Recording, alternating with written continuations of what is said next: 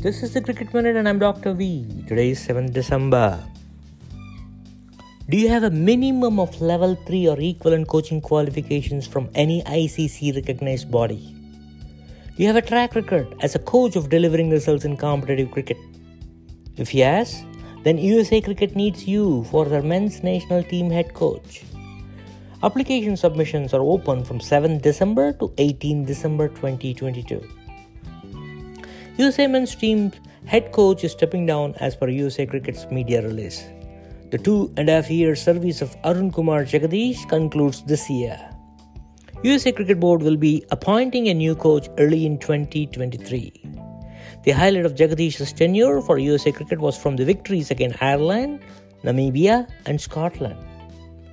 J. Arun Kumar, before taking the coaching as a career, used to represent Karnataka in the Ranji Trophy as their opening batsman. J. Arun Kumar also represented RCB in the initial three years of IPL. After string of away ODI series victories in West Indies, England, and Zimbabwe, India has lost their second away ODI series in a row. Bangladesh crushed India in the second ODI to take 2 0 lead in the three match series. India started off really well as they restricted Bangladesh to 69 for 6 in 19 overs. However, the partnership between the hero of the first ODI, Mehidy Hasan, and Mahmudullah turned the tide for Bangladesh. Their partnership lasted from 19th over to 47th over when Mahmudullah was dismissed for 77 of 96 with score rating 217 by Umran Malik.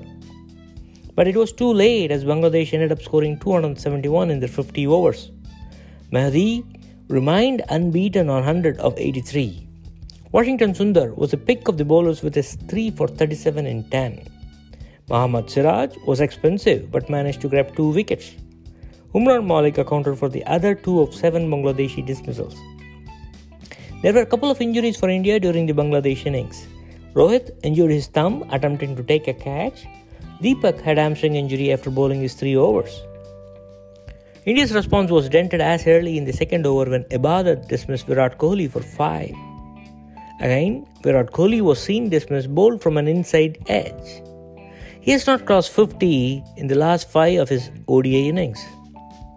The wickets continue to file, with only bright spot in the middle being Shreyas Iyer and Axar's partnership.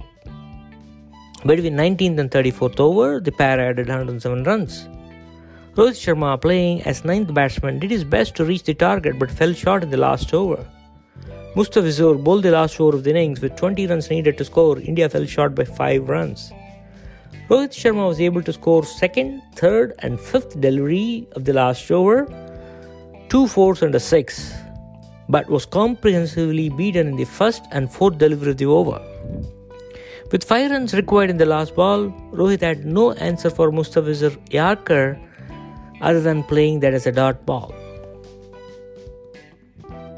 With the injury and coming in as ninth batsman, scoring 51 of 28 with five sixes and three fours is commendable. But in the end, both the match and series is lost. Kuldeep, Deepak, and Rohit, all three have been ruled out of the third match because of injuries. Hope to see a faith saving 3 0 avoidance victory for India in the third game. Mehidy Hasan was awarded the player of the match for his all round performance 100 of 83 in batting and 2 for 46 in 6 overs for bowling.